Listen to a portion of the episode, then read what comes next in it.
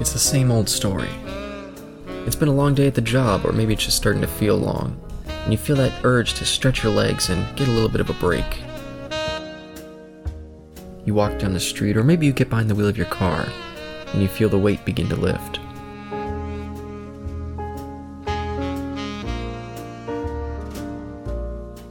You walk through the doors, and the sound of the place starts to clear the air. You get a table, you order your drink, you listen to the sounds of the bar, and soak in the conversation.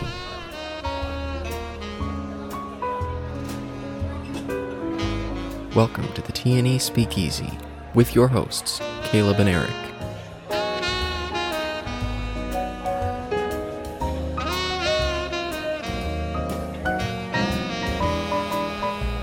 Listen in as I discuss a variety of topics, such as Guardians of the Galaxy Volume 3, the current state of the MCU, and Star Wars.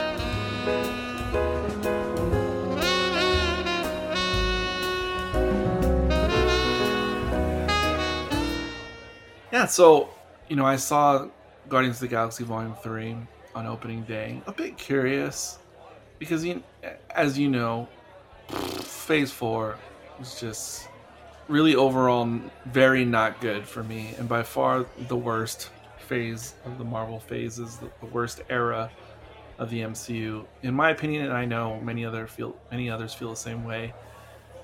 And I think it, it seems like most others on the same page as me when it comes to Phase Four, which is the only really good one is the Spider-Man one, uh, and and taste may vary on the, on those that remain from the, from the time period, but even if some are likable, they're not really good.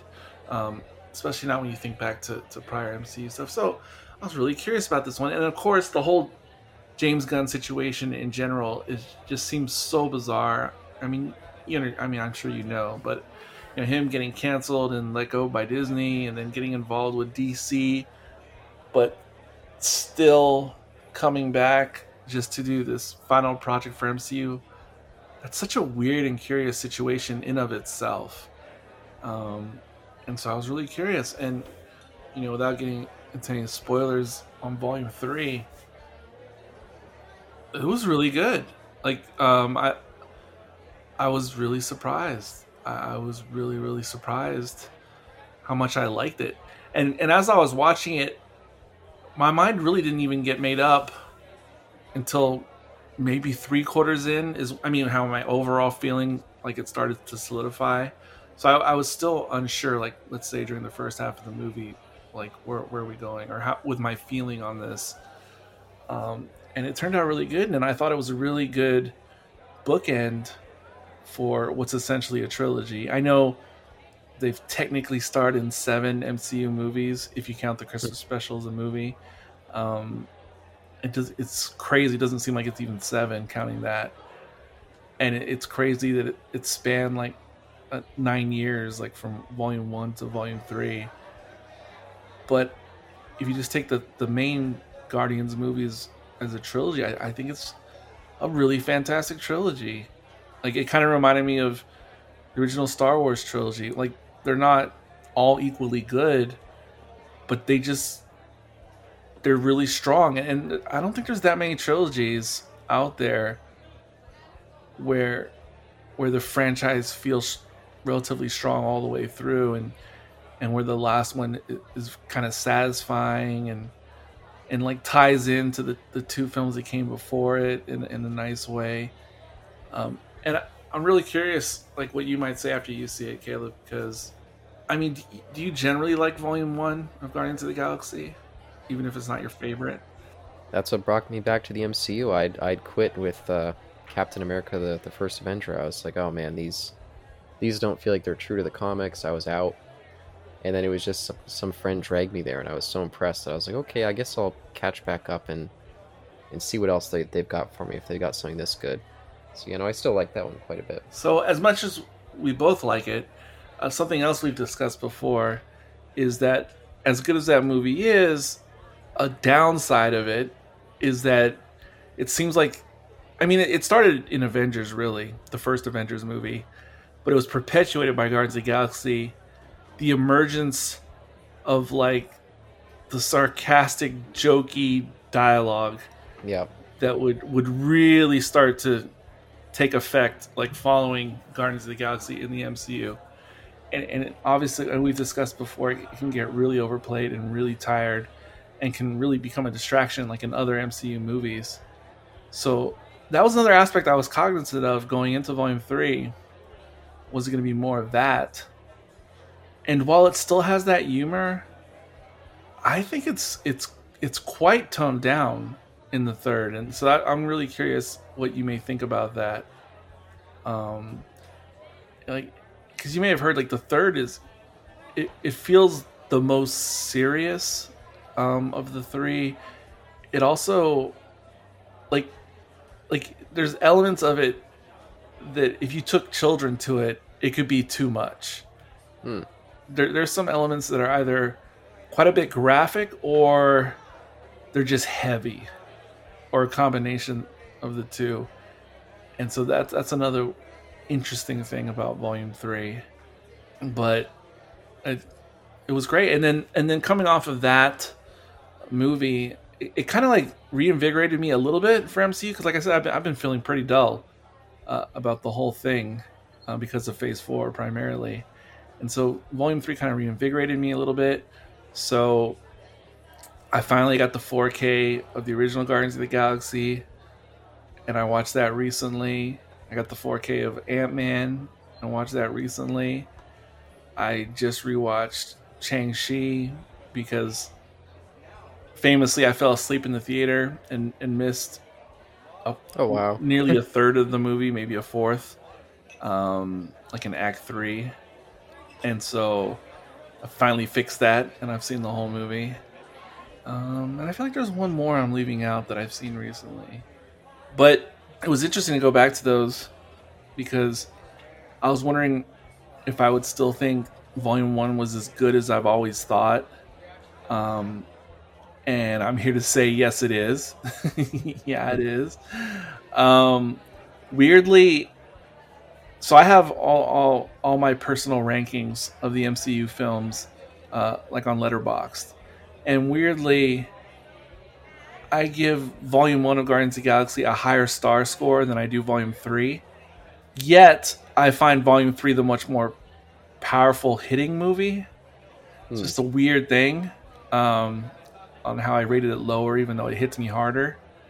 Um, so that's a weird anomaly. Ant Man, I was curious about because, you know, I also saw Quantumania at the theater and fell asleep again on that movie. um, and that movie is quite derided.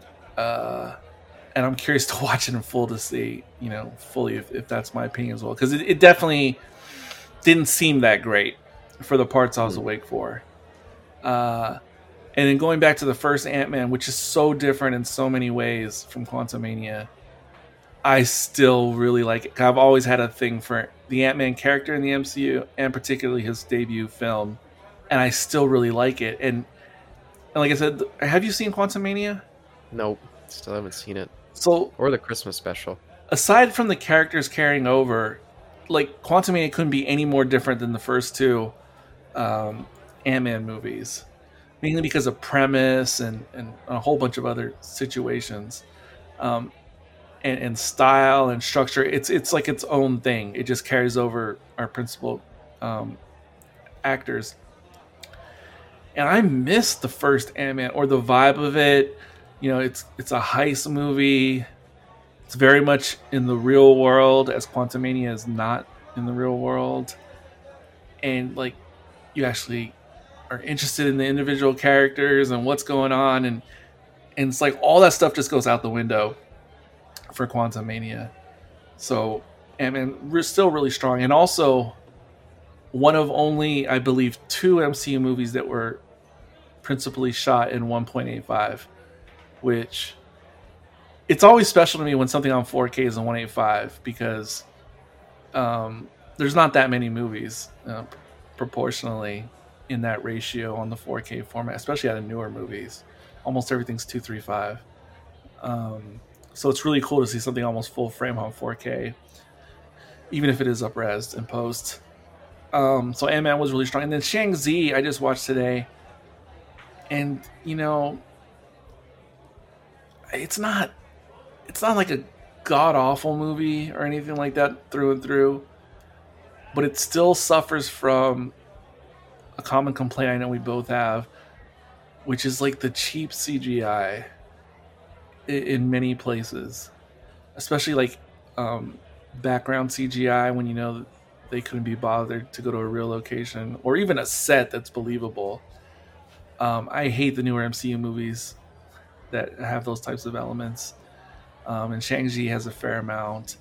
And yeah, and Shang-Chi, she as a movie, it it looks like it looks like a series for. Um, I mean, production-wise, it looks like a series for Disney Plus rather than a hmm. full-blown movie, just in look and effects and all that kind of business. So yeah, that's kind of I don't know. Yeah, I think it deserves like the mediocrity label that it kind of gets for for Phase Four. I know there's some, there's there's a contingent of people that just love that movie. Um, uh, I guess it's like the Asian thing, her representation or something. Which I mean, that's all fine, but I don't know. I don't know how great. And I also didn't realize um, uh, the actress from uh, Everything Everywhere All at Once. Obviously not Michelle Yeoh, but Michelle Yeoh's daughter in the movie. I didn't, I didn't, re- I didn't even realize that was her who had like a bit role in Shang-Chi until I rewatched it today. Oh yeah, one of the like the friend couple. Yes, yes, mm. yes. Because obviously, when I saw Shang-Chi, I had no idea who she was because uh, that was prior to Everything Everywhere. Yeah, and I even forgot Michelle Yeoh was in the movie because uh, when I was watching it today, I kept thinking, how is she not in this movie? Um, and then of course she shows up in the final act. I'm, oh yeah, of course, there she is.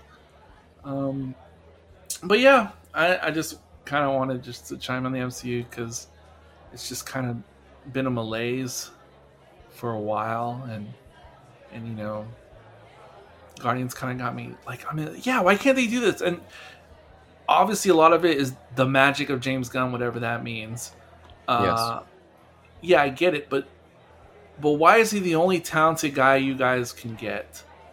Um, well, I think I think part of the charm with him is they kind of brought him in as like, okay, this is someone who's done some really interesting work, and we're gonna let him take this on and do his own thing and be a little more hands off. I feel like most of the MCU movies are just like processed cheese. Like they just go through a machine. By the time it gets out, they're just very tasteless. And I guess when they brought James Gunn back too, he was probably like, okay, just you know, let me. I know I'm working for you guys, but let me do my thing again. And yeah, apparently it's worked. I, again, I haven't seen it yet, but I'm not surprised to hear that it's more standout than these past couple of them. Yeah, and, and certainly I think Volume Three is better than Volume Two as well, um, uh, without a doubt. Uh, mm.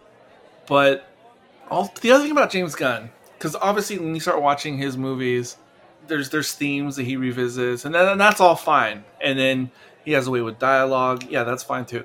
The other thing I noticed about him that makes him stand out compared to the other recent MCU movies is, you know, on YouTube I've watched a lot of reaction videos, and sometimes by reactors who get into like mechanics of story writing, you know, movie writing basics, like what makes this movie better than that movie in terms of of how you set up the characters, um, how you set up their obstacles, how you set up the faults of the characters, how you set up a good arc, you know, those types of things. And when you look at Volume 3, you see you you can see so clearly.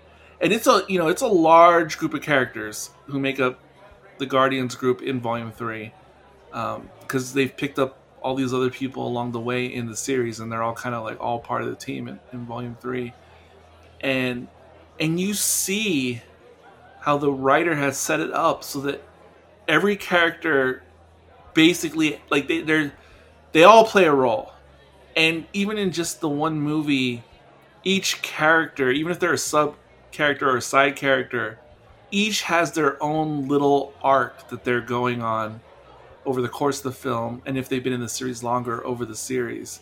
And and you can see that in, in, in it, it's it's what makes things enjoyable. And like you care about individual characters on their individual arcs and you see how it all comes together because they are a team obviously and and so is that too much to ask? Like, why is James Gunn the only guy like in the last five years at Marvel who has like like it's it's already there on the paper before the film even shoots, before we even get bad CGI. It's there, like like a plot and story that is really interesting, engaging, and satisfying at the end. Why is that too much to ask of like the other people making other MCU movies? Like that's what's missing, and I think what's also been missing is is like what the Russo brothers contributed to the MCU, and obviously them kind of like stepping down after the Infinity uh, Endgame.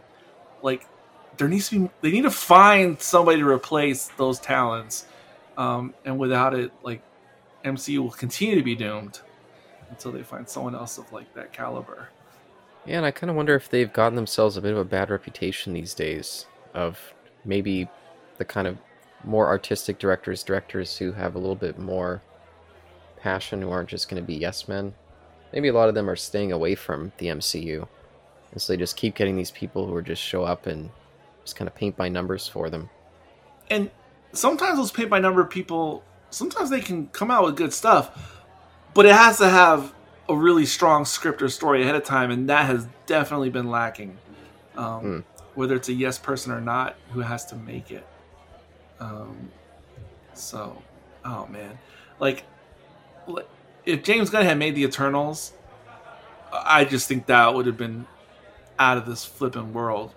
Because um, I could just imagine what he would have done with those characters. Hmm. um, but because because that movie is, well, I have to I need to watch that one again too. But just from my recollection, it's just so flat. It seems like there's potential in the concept, um, but all it is is a bunch of characters running around making like snide comments every now and then that kind of no, like, no. get a giggle out of the audience. Oh, there was a lot more there with with kind of the question of like, well, it's it's been a while since I've seen it too, but I remember there was more nuance with the characters and there was no like straightforward villain. Everyone kind of had their their side, which I appreciated. It wasn't the typical like white hat black hat stuff. And I remember there was some cool science fiction uh, elements in there too that I liked them exploring. Like I said, I think there's, I think it's a good concept there.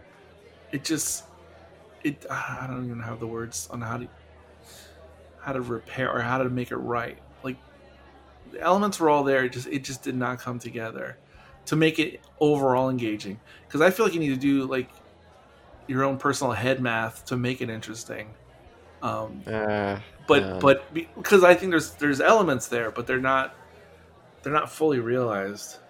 Well, I, I came away thinking it was one of the best MCU movies I'd seen since Endgame. So at least in, when I watched it back in 2021, I thought the pieces were there. I would say one of the best in terms of feeling different. I mean, or something like that. And I'm not saying that's a bad thing. Um, I mean, that, that's a good thing to try to like chart new ground or like go in different directions. Just it's just not enough to pull me in or to make me really care about any of the characters in particular. Like, there was bits I could have cared about, like with certain characters, but it just did not overall come together for me. Hmm. And I'm actually weirdly curious about the Marvels movie because, as much as I loathe the Captain Marvel um, and the actress who portrays Captain Marvel, as much as I loathe her, and, and I feel almost nothing for the Rambeau character as portrayed thus far in MCU. As we've also discussed, going against my type, I actually thought that was it called Miss Marvel, the series. Yep. You know, I actually kind of liked it, even though I don't think it was produced for me, and I was not the target audience, and it had a vibe that wasn't necessarily my vibe and I did not like the show out the gate. but I stuck with it and watched it all, and I actually thought it was okay and nice, and I thought the protagonist was nice enough, and I'm a little bit curious to see where she goes, and I do have a a soft spot for coming of age characters just in general, so that gives me bonus points for liking her. Um, so I am actually curious, and she is charming, the protagonist from the series, Ms. Marvel. So I'm curious if any of that can make its way into the Marvels movie to make me actually like it when I quite detested the Captain Marvel movie. I, I don't know. I'm just curious, or maybe it'll all just be a shit show. I don't know. Yeah, I got no clue either. Yeah, I'm mildly curious about it for the Miss Marvel connection, but yeah, otherwise I don't really. I'm not really invested in any of these at this point. But now, what can you do? Yeah, I just I just don't want. I mean, I'm not that highly. I'm not as highly invested in the MCU as I am like in the Star Trek or Star Wars franchises. Not at all. But I also think it would be a shame for the ship to continue to go down. Yeah. That I don't think that. that yeah, that that'd be a damn shame. So I, I, definitely would like things to get righted at some point, and I, I would like to down the road, like really look forward to another big Marvel movie again. Because yeah, who knows? Yeah, I guess they claim that they're building to one, but I, I can't see it. Yeah, it's yeah, we're on an uncertain ground, especially when Quantumania was supposed to be like kicking off, like really getting into the overarching threads of the phase, or, or what we're and, and, for that to stumble so bad, that, that's it's not good. it's not good. it's not good. I just wanted to say something briefly on the on the special. I forgot to get back to that. But speaking of the Guardians of the Galaxy Christmas special, I brought it up to you, at least to you brought up before. Wow, that's real. I'm, I'm not. I don't know. Call me a Scrooge or whatever. You know, I'm not necessarily one to be looking into Christmas specials of any sort coming from anyone uh, as the Yuletide season comes around. And and I really wasn't even going to watch the Guardians of the Galaxy special either. But you know, it, it's James Gunn. You, you know, they got the principles and you know Guardians. I've definitely liked, and man, that, that it is such a good special. Hmm. Like I'm amazed by it. I mean, I think I can't remember if it's about 45 minutes or an hour long, but for just being a Christmas special, it feels like there's so much put, so much more put into that than than I, I, I thought it would just been like a throwaway type of thing, but but it's actually really good and it is like a, a nice a nice little setup. It's almost like a little a little sneak prequel to volume three. Oh, interesting. And hmm. so I, I like how it's yes it's a christmas special but it ties into the overall like it's not a throwaway story in the in the in the overall guardians of the galaxy saga. Like it is relevant. Um, mm. and so it really fits. And and it's certainly a smaller scale production. You know it is produced for television quote unquote versus the big screen.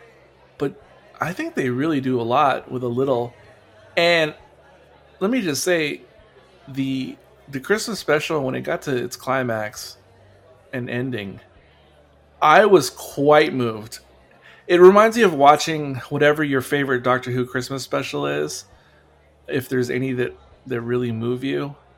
Um, it was like watching that. Like it, it, it really made me feel emotional. Definitely teared me up. Hmm. And, and oh, by the way, Volume Three made me tear up quite a bit as well. So, yeah, don't skip it if you have not seen it. Definitely go check out that Christmas special. Yeah, I'm gonna have to do a, a double bill of that in Quantumania before I finally go see three. Yeah, and I think um, well, you definitely don't have to see Quantumania by the prior to Volume Three of Guardians. Oh, okay.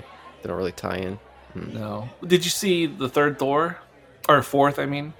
Oh yes, uh, yeah, I did.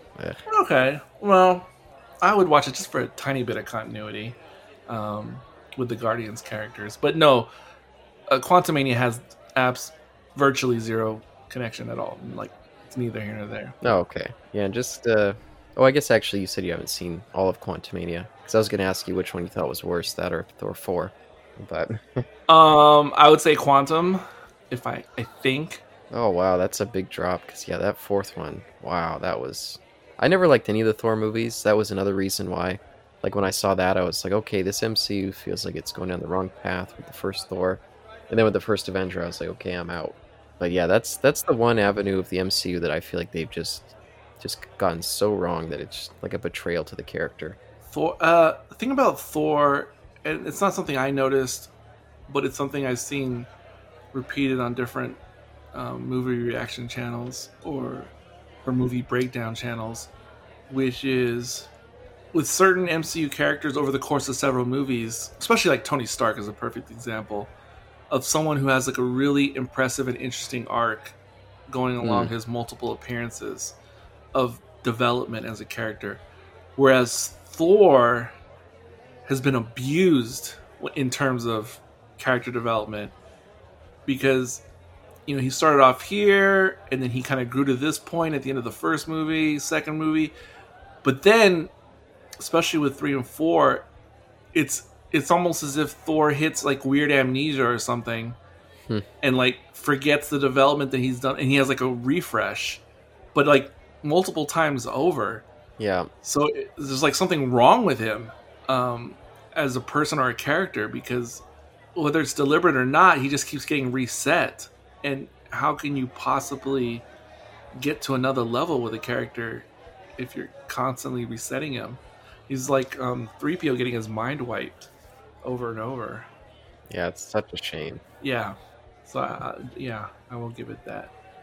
Yeah, it- without getting too much into Quantumania again, but one major thing it suffers from before you even get to story or happenings is just it feels like it's from the producers visually of Attack of the Clones. Oh no. It's like or or Spy Kids 3D. Oh. That's it. Oh wow. It's like let's take our four principal human characters and put them in this CGI dreamland for two hours. Oh. That that's that. I mean, how can you how can you overcome that? And that's yeah. So there you go. In a nutshell, it's one of the worst things about Quantumania. And I did get that from the trailers. It was yeah, I was not enthused at all looking at those trailers. I was like, oh wow, this looks like a cartoon show. Yes, yes, and that doesn't on its, and that's the thing, and that's the thing I was worried about with Guardians Three, because obviously, if you've seen the first two, it obviously the the Guardians universe relies on CGI, obviously, Mm-hmm.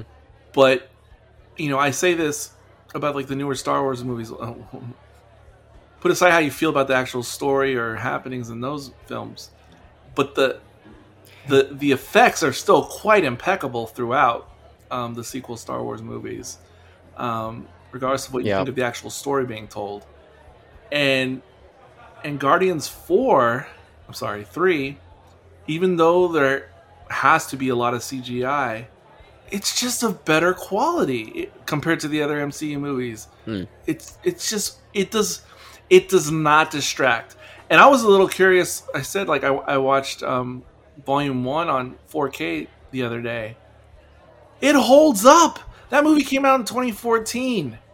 Why does it hold up visually when all these other Marvel movies of the last five years, most of them look horrible in terms of CG?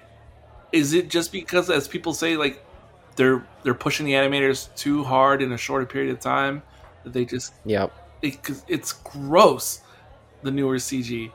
Um, Guardians looks so much more believable than say both Wakanda movies in terms of CGI. I uh I heard that COVID actually plays a role in this as well.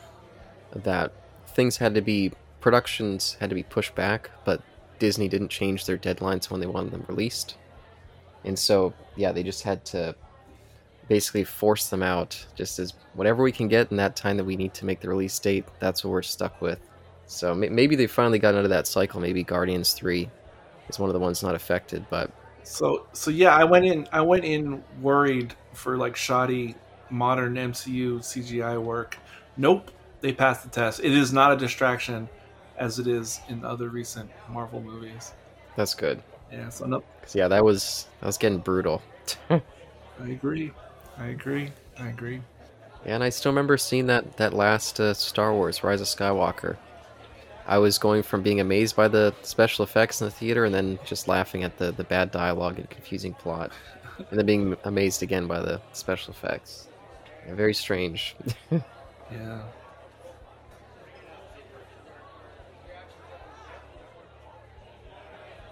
Man, I can't tell you the thrill um, of watching first time reactors like to the Star Wars stuff, like who have literally never seen a Star Wars movie their entire life, and then watching them for the first time, and something I've noticed, like, like I, I love hearing those types of people, like really rave about, because like they all watched like the original uh, episode four, and they're like, oh yeah, it's really good. I guess it's cutting edge for the time, but it, it wasn't like it completely sucked them in or you know like that. And it's a real basic story at the end of it which i completely get because i've kind of always felt the Yeah. same way about it. But then Mhm. when they get to empire they go oh shit like what is happening? Like like everything is just stepped up you know visually and and everything. Um and then pretty much everyone finds return of the jedi is a really good you know end to the trilogy. And the other thing i've noticed with the prequels is um these first timers generally they find Sith is a very strong movie. Um, and so all this makes me happy when I watch these first time Yeah. reactions. That's because it takes a few viewings to realize how bad it is. I find it refreshing. I find it very Oh. refreshing. I, I, the only problem is, and I don't get how striking down works by the studios on YouTube, because you can find tons of reactions on the OG trilogy or the prequels, but very few reactions on the sequels. And at first, I thought it was weird, like were they just avoiding them or not interested? But I don't think that's the case. For whatever reason, Disney comes down hard on striking down um, sequel reactions, um, and so I guess a lot of reactors they just give up because you, you know they have to like try to edit it and resubmit it over and over, you know, by like Yeah. masking the imagery or flipping it backwards or changing the color timing, and I guess it's just too much work for the sequels because they get struck down so easily.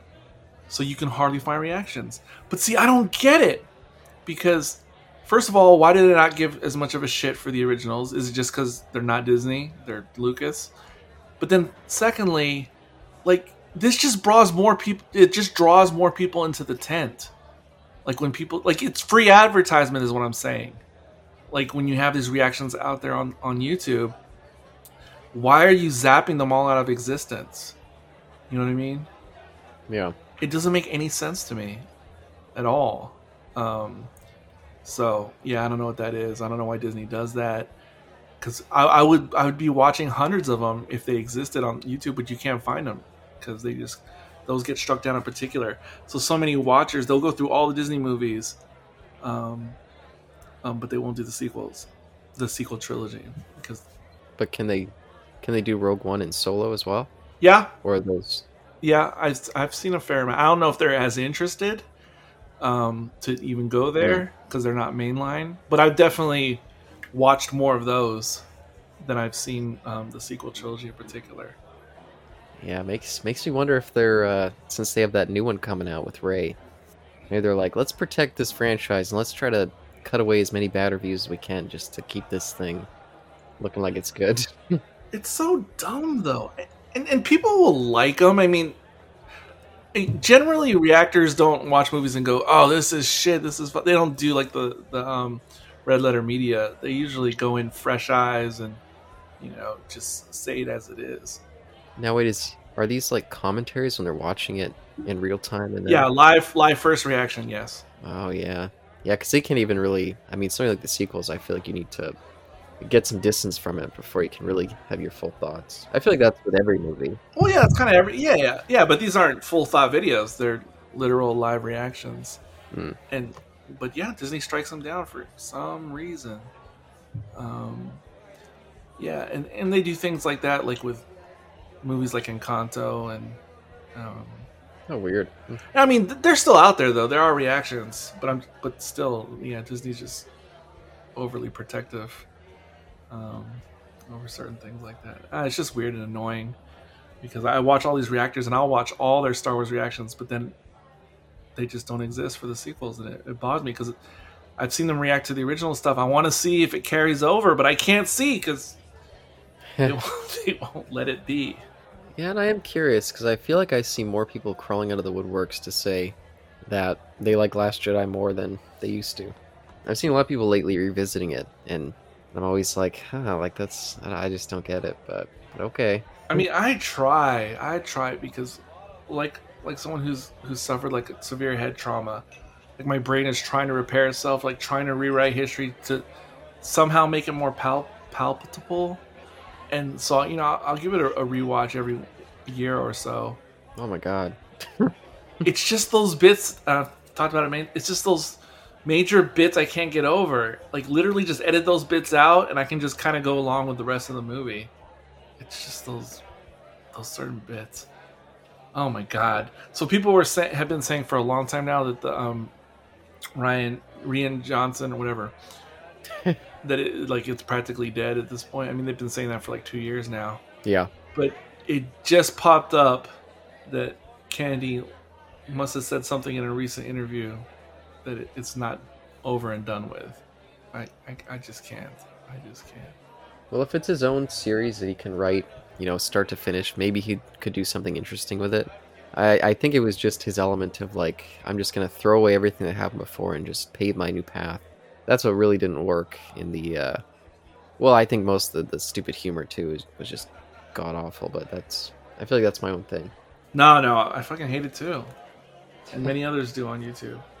But um, but still, you have no idea how much I detest that woman being the executive in charge of all that stuff, Star Wars stuff. You have, you, Yeah, I don't understand it. I, yeah, I don't. I don't get it.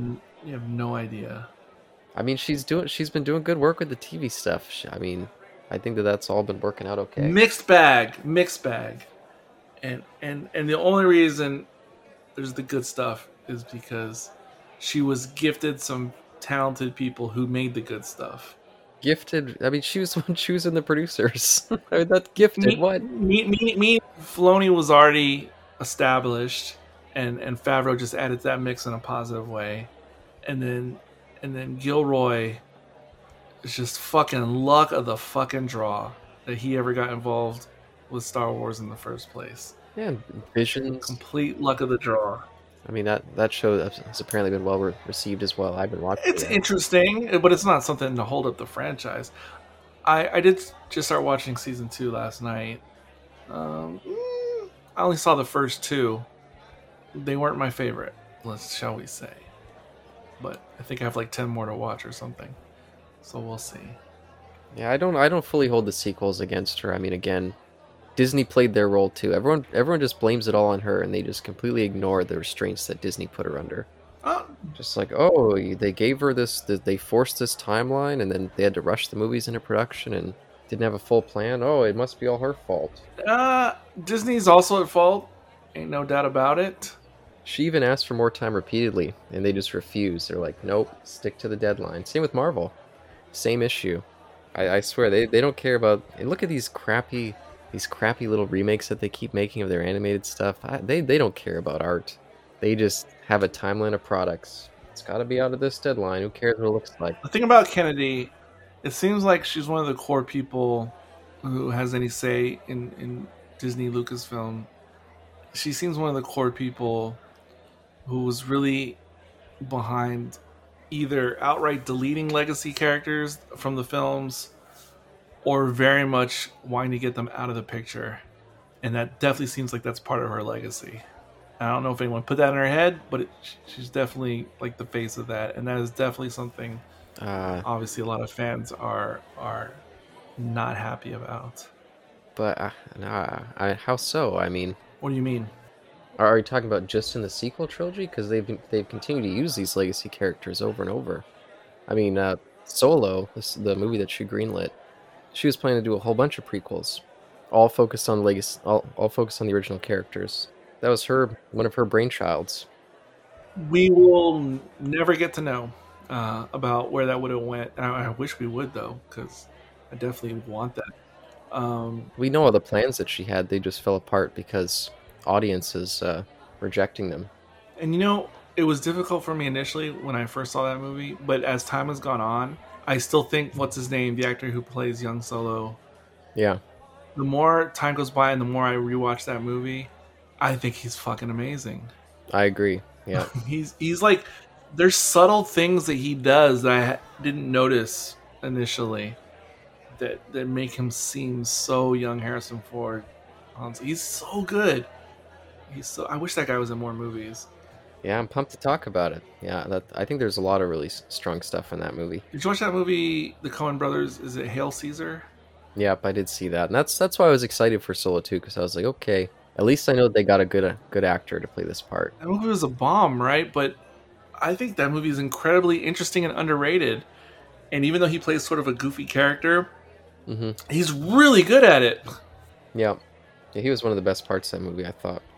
I didn't lo- like it as much as you did. I thought it was m- more mid tier Coen Brothers stuff, but I thought it was interesting just on how how it was really like it was like interesting criticism of of uh, old Hollywood, um, or what was the golden age of Hollywood, so called. Um, I just thought it was such an interesting critique on that. That kind of flies over most people's heads, especially normies if they're watching that movie. Hmm. like, I don't know. It was almost like Bo Burnham esque in in terms of social commentary how you just think you're watching something silly, but it's really saying a lot more. Appears at first.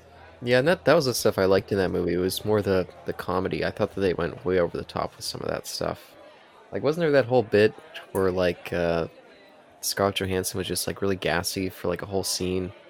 I was just like, oh wow, like that was like her introduction scene. I was like, what is this character gonna be? Just like a fart machine. Have you seen these um these AI assist uh, these fake movie trailers that used AI but not but AR was just part of it. Like it isn't only AI produced. Um, Huh. These these Wes Anderson inspired trailers for Star Wars and Lord of the Rings that are making the rounds like on TikTok and social media. No, I haven't seen anything about them uh, I don't know. I'll, I'll send you a link at some later time. They used AI to generate some images, you know, like Star Wars by Wes Anderson or Lord of the Rings by Wes Anderson, and then they used other post processing techniques to like mildly animate the AI and stuff. And it look, it's really Oh, well wow. done. It's really well Hmm. done. It's subtle. It's really well done, but it's it's really good. And they really Uh, they really get the tone for that Wes Anderson aesthetic. Uh, whoever, it's a particular person who produced these, and it's it's really good. Um, yeah, I remember seeing all the images, those AI generated images. yeah, and the images are Some of that stuff was really cool. Some of them are great. Some of them are hit or miss. But Yeah, the way this person added subtle animation to these types of images, it makes it so believable. Like you could just imagine. And yeah, I am looking forward to um, Asteroid City or whatever it's called. yeah, yeah. I I, I keep forgetting that's coming out this year. I keep thinking it's next year, but yeah, I'm looking forward to that. Yeah, just like just just like in the like what five or six weeks or something, maybe less. Wow, is it really that soon? I haven't seen a single ad for it in the theater. Hmm. Uh, I don't know if I've seen it in theater, but I've definitely seen it other places like Facebook and stuff. And I, th- I want to say it's like June 11th or something when it comes out. Wow, that's that's crazy. I go to the movie theater every week and I've not seen a single ad for it. I think you have to watch like an indie movie and then it'll be attached as a trailer for that. I'm guessing. Yeah, I've seen a couple indie ones. Maybe maybe it just has to be whatever studio's putting it out here in Canada. 'Cause that's what they usually have. The yeah. But I'll be there probably opening day. Oh, I don't know if you would. I don't know if you heard about this movie. Have you seen any ads or heard any reviews for How to Blow Up a Pipeline? I've heard about it. It did not sound like something I wanted to see, but I definitely read some articles about it. Oh, why not see it? Just out of curiosity. Um, the articles I read uh, were certainly biased. oh boy. well, I'm just I'm just being upfront. They were certainly biased, coming from a biased point of view. And speaking of propaganda, they made they definitely made the film sound like propaganda. Why have you seen it? Yes, and it is. It's it's fascinating. I've never seen a movie so pro eco terrorism. What is it called again? Uh, How to Blow Up a Pipeline. It's a really cool movie, but it is pretty shocking that at the end they display like an actual like terrorist video. It seems like it's shot just like one, except it's positive. It's like yes, do what we're telling you to do. this is the way to get change. Really crazy stuff, but a cool movie. Oh, but now you just reminded me of Andor, and uh, fuck, I watched that whole series last week.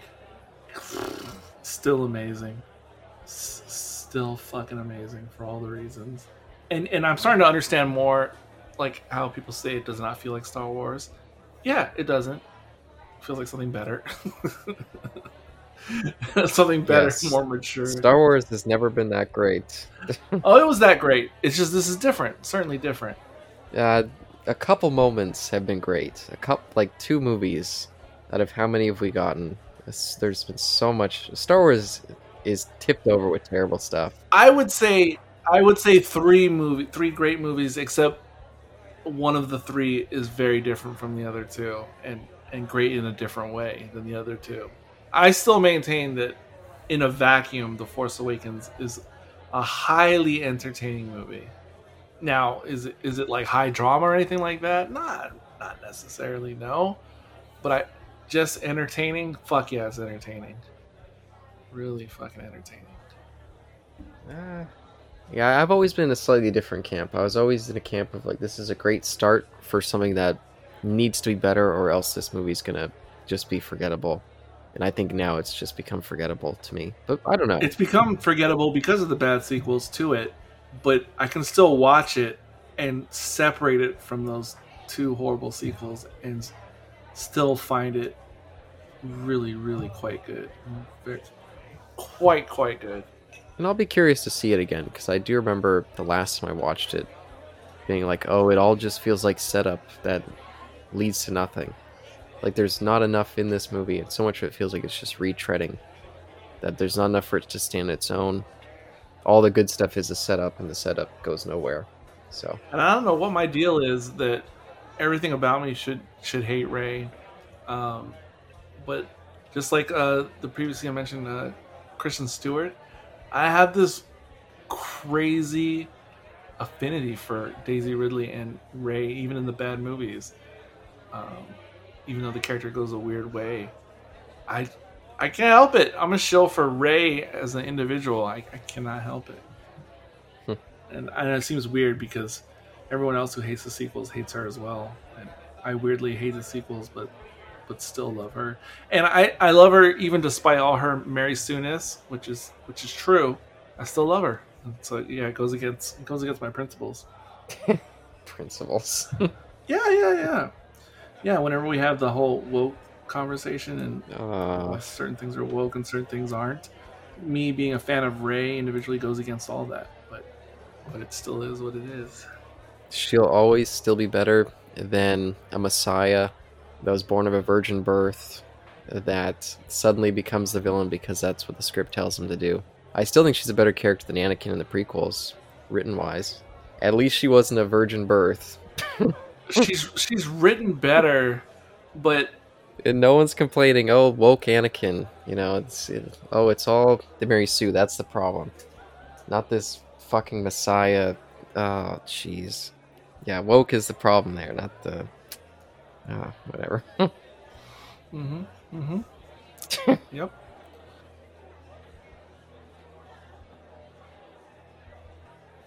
Guardians Volume 3. Ah, I'm definitely positive on it. I think it was the best of the recent slate of the MCU. I don't know if this is part of Phase 4, if Phase 4 is over. Uh, it's five. Uh, Quantumania was the official beginning of uh, Phase Five. Oh, wow. Hmm. So this is the second movie in Phase Five, so called. Well, having only seen one of Phase 5 so far, yeah, this is the best one. And of course, uh, Quantumania is on Disney now, on streaming Yeah. Disney Plus. Yeah, and I'll, I'll try to squeeze in a viewing sometime soon. Oh yeah, I'm just saying if you want. I was just really no hurry for that. I think it's a pretty satisfying end. I like the the villain. I like the more focused lens for Rocket. I think all that stuff was was pretty well done, and I think they balanced out the humor a little bit better than the, the last two for uh, the Guardians movies. I never quite felt like they got the balance right until this one, so so that's good. Oh yeah, I, I watched part one a day or two after I saw three, because I was wondering how it would compare, having seen three, like would it still live up? And for me personally, it 100% lived up. Um, it, it was still as good as ever, even though it is more funny.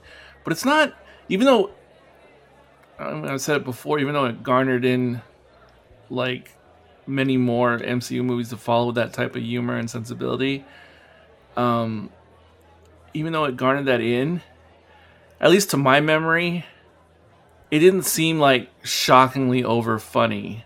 You know what I mean? Like, in other words, like if you compare like the most most recent Thor movie to Guardians of the Galaxy Volume One, there's definitely like a contrast. Like, like it's even more. It's it's so much more over the top in the in the recent Thor movie than compared to the original Guardians movie. It's just the original Guardians movie was the only one like that, except for the Avengers as well, the original mm-hmm. Avengers movie. So maybe it was just so. I, I guess it was so shocking at the time because it was breaking the mold for the MCU. But when you watch it now, it's almost um, passe. yeah, I can see that. Mm.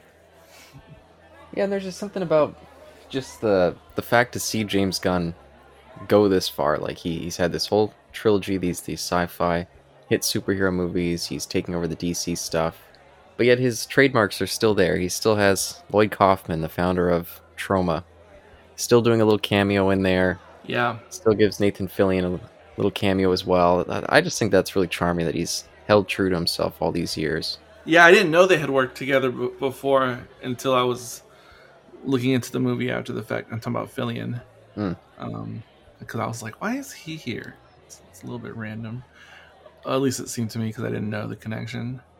Um, I f- always forget. Did you watch the Peacemaker series on HBO? Yeah, yeah. Because oh, yeah, it took me a while to. I was like the guy who played the villain. I was like, where do I know this guy from? Like it's, it's on the tip of my brain, but I couldn't figure it out. Of course, it was from that show. Oh, oh, the villain for uh, the Guardians Three. Oh, okay. Yes, yes. I was like, "Where's this guy from?" And it wasn't until after I realized he was from Peacemaker. And the woman who is his wife, James Gunn. Mm-hmm. I didn't know that was his wife. No. Oh. Um, I didn't know who his wife was, or um, I watched Peacemaker, and I had no idea that was his wife, and she had a little cameo bit part in Guardians as well. Yeah, which I didn't mind seeing her there. Yeah, that was nice. I didn't recognize her. I had to. I found out after as well. And squeezed in uh, Michael Rooker again from uh, Slither as well. And it's it's it's just funny because he's just one of those those random people who I never thought would blow up. Just being a fan of his random horror stuff, and then here he is, just uh, top of the superhero world. So that's yeah, yeah, it's just interesting to see. there was a great headline. I didn't even read the article, but the headline was something like um, James Gunn saves Marvel and DC in the same year. Interesting. This is a great, great headline. yeah, and there is a part of me that's that's sad that he, maybe he won't ever return to those more uh, darker roots that he used to have because I think he worked really well in that mode. But but for what he's doing now, I, I think he's doing a lot of good stuff. And Peacemaker and, the Suicide Squad, I think, is some of the best stuff he's done so far. And both those have their darker edge. And in a weird way, I mean, he's obviously very successful. Like uh, recent projects, nothing's really tanked or, or done bad. But in a weird way, because what I said last time was, I love how, like, it's just, it's just like a well constructed movie in terms of story, character arcs, you know, certain beats. You know, it just just hits all the bases, checks all the boxes. But it's weird because I don't know if that actually makes you brilliant or a genius. That just means you're competent. You know what I mean? It's just the bar has been set so low by so many movies that are incoherent hmm. um, that if you just simply make a coherent movie, it makes it good by default. I had the same argument years ago on the the D. Uh, what do they call the DC universe movie universe? DCEU, I think is that or no? That's the animated. Oh, that's it. Yeah, it's DCAU. DC for the animated. Oh, okay. Well, there's two different acronyms for the animated. One for like the original animated movies, and then the other for the more recent animated movies post 2013. Yeah. So there's like two different acronyms for that, and then there's the movie. Anyway, the movie universe. When Wonder Woman the first one came out, I was like, this is, you know, you know, this is so much better than the recent um, Suicide Squad, um, uh, Batman v Superman. But I was like, the only reason it's, it's like good is because I actually like understand what is happening. Like, there's like there's some sort of logical sense to the story and where the characters are going, and just for that, it makes it like the best DC movie of like the last three or whatever. Just, but not because I don't know if the, again I don't know that it was great. No, it's just it was it was comprehensible. yeah. Whereas like the previous two movies, maybe the previous three movies were just completely incomprehensible. Yeah, yeah, that definitely boosted that movie. Yeah. Were you saying that boosted Guardians three or or just James Gunn's abilities? Because like I said, he just he he covers all the bases of basic movie making. But they should all be doing that, but they don't. I mean, the different makers of different superhero movies. I don't know. It just doesn't make any sense at all. The, how many mediocre ones there have been recently, or well, how many mediocre films are there just in general? I mean, if you look at the the vast pantheon of superhero movies at this point, the majority of them are bad still. I mean, there's before the MCU, there was a, a series of just terrible ones. Post the MCU, there's been a lot of mediocre stuff. I think it's just a hard balance to get right on film, just in general. Mm-mm-mm. Um, but I haven't been watching a lot of films lately, or like since last time we spoke, and I haven't seen any movies that are new to me. Like they've all been re-watches of stuff I've already seen a million times, and that's because of that damn Zelda game, man. It came out ten days ago now, and I have been hopelessly obsessed with it. Mm. Like just uh just like I was with the first one when I first started playing. I mean, the uh, Breath of the Wild. Uh, when I first started playing that game, I got hopelessly absorbed into it, and and the second game is is even better. It's even that much more than the the first one. It's just completely insane, and I haven't wanted to do anything else for the last ten days not even work or drive or anything. I just want to be on the Switch playing that game. That's it. And it's, it's just completely taken over my life. This will probably last for a month until I get over it. I, I just don't want to do anything else. And I'll play until I pass out. And then as soon as I wake up, I want to turn it on again. Yeah, that's a great and terrible feeling at the same time. it's it's wonderful to be so, so, immersed in something, but yeah, sometimes it just takes over. So good. I wish I could get that with with games more often. I feel like that's very rare for me these days. Oh, me as well. I mean, this happens le- like less than once every five years. I mean, when I get this absorbed, it's just utterly fantastic. Hmm. it is so good. God, it'd be my dream for them to make a movie like they did with the Mario stuff, but based on this Zelda stuff I would love it ten times more than the Mario movie if if, if they made it right.